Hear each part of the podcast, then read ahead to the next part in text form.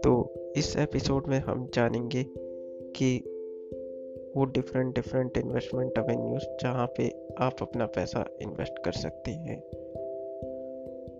इसमें पहला आता है इक्विटी इक्विटी अगर आप नहीं समझते हो तो जो हम शेयर मार्केट में अपने पैसे को विभिन्न विभिन्न कंपनियों में लगाते हैं, उसी को इक्विटी कहते हैं। दूसरे नंबर पे आता है डेट फंड एंड बॉन्ड ये भी एक टाइप के सिक्योरिटी पेपर्स वगैरह होते हैं जो कि काफ़ी सिक्योर माने जाते हैं। तीसरे में आता है money market instrument money market instrument like treasury bill commercial paper certificate of deposit इस टाइप की चीज़ें इसमें आती है। यहाँ पर भी हम आप, आप अपना पैसा इन्वेस्ट कर सकते हैं। चौथे नंबर पे आपने ज़रूर सुना होगा म्यूचुअल फंड म्यूचुअल फंड में भी काफ़ी टाइप के म्यूचुअल फंड आते हैं, जिसे हम आगे डिस्कस करेंगे।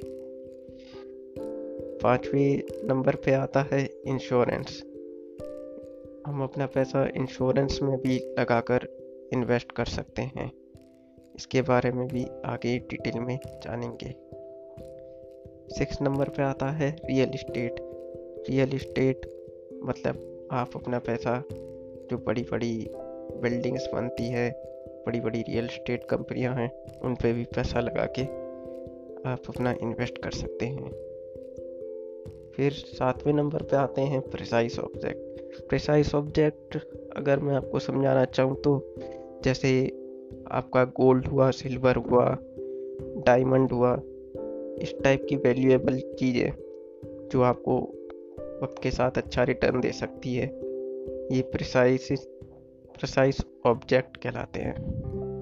एट नंबर पे आप हमारा आता है डेरिवेटिव्स तो डेरिवेटिव्स में हम ट्रेडिंग करते हैं एक्चुअली जैसे ऑप्शन ट्रेडिंग हो गई हमारी और भी फ्यूचर सेगमेंट हो गया तो ये सब चीज़ें शेयर मार्केट से ही रिलेटेड ये सब डेरिवेटिव में आती है।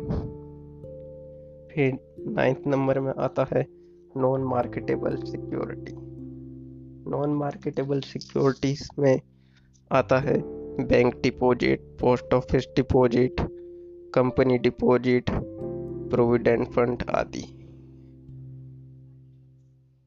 तो आगे हम जानेंगे एक एक इन्वेस्टमेंट एवेन्यूज के बारे में डिटेल में।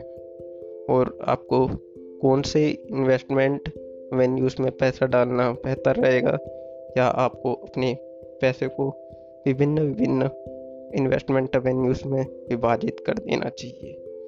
धन्यवाद।